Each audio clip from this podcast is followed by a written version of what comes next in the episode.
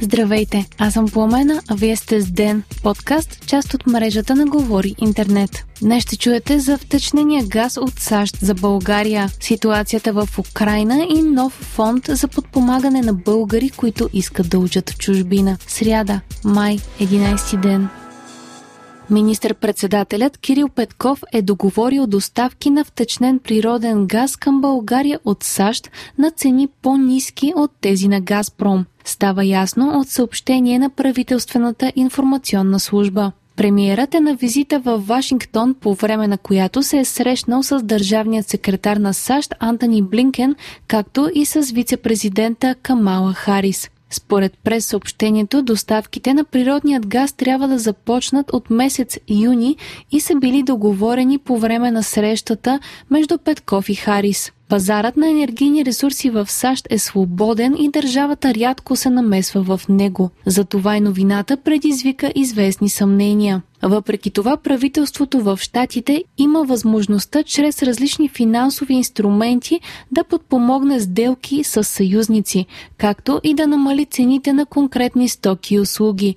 По информация на Капитал, вероятно се визират директни сделки на Булгаргаз с американски производители на втечнен газ по цени на Хенри Хъб. В последните дни LNG се продава за близо 22 евро на мегаватт час, докато цените на газа на европейските борси са 95 евро на мегаватт час. Цената ни по договора с Газпром пък последно е била на нива от 80 евро на мегаватт час, но тя не е фиксирана. По информация на БНР, Гърция е увеличила капацитета на терминала за втечнен газ при остров Ревитуза. България има достъп до него за снабдяване с синьо гориво и увеличеният капацитет ще ни даде възможност да закупуваме по-голямо количество природен газ. Припомняме, че на срещата на енергийните министри на двете страни е било договорено съвместно закупуване на газ.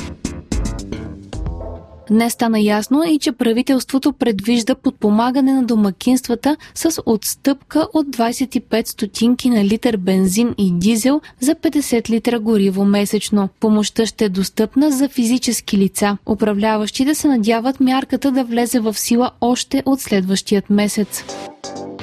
Украина твърди, че е предприела офанзива и е завзела няколко села от руските войски на север и североисток от Харков, съобщава Reuters. Според американското разузнаване обаче, Русия се готви за дълга война и победа в източната част на Украина няма да е достатъчна. В момента повечето руски сили са концентрирани в Донбас. Киев също така заяви, че е спрял половината от руският газ, който преминава през територията на Украина за Европа. Причината е, че подкрепени от Русия сепаратисти са източвали от запасите. Това е първият път, в който доставките на газ за Европа са директно засегнати от военни действия на територията на Украина.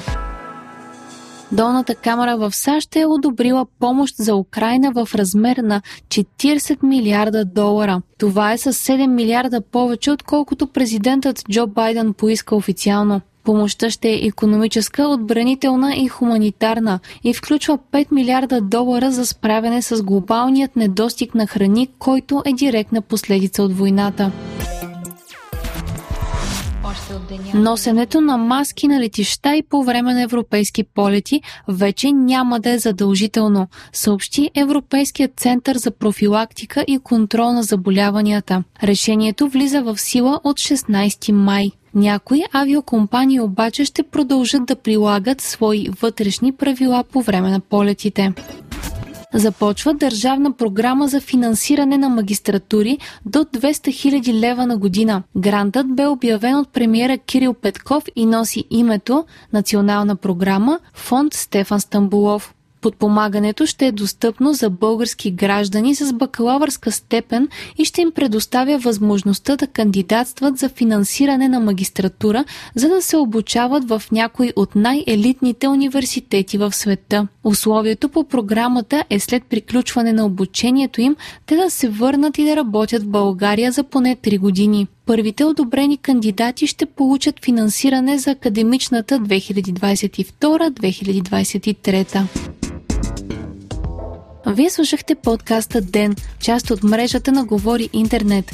Епизода подготвих аз, Пламена Крумова Петкова, а аудиомонтажа направи Антон Велев. Ден е независима медия и разчитаме на вас, слушателите ни. Можете да ни подкрепите, като станете наш патрон на patreon.com Говори Интернет и изберете опцията Денник. Абонирайте се за Ден в Spotify, Apple, iTunes или някое от другите подкаст приложения, които използвате.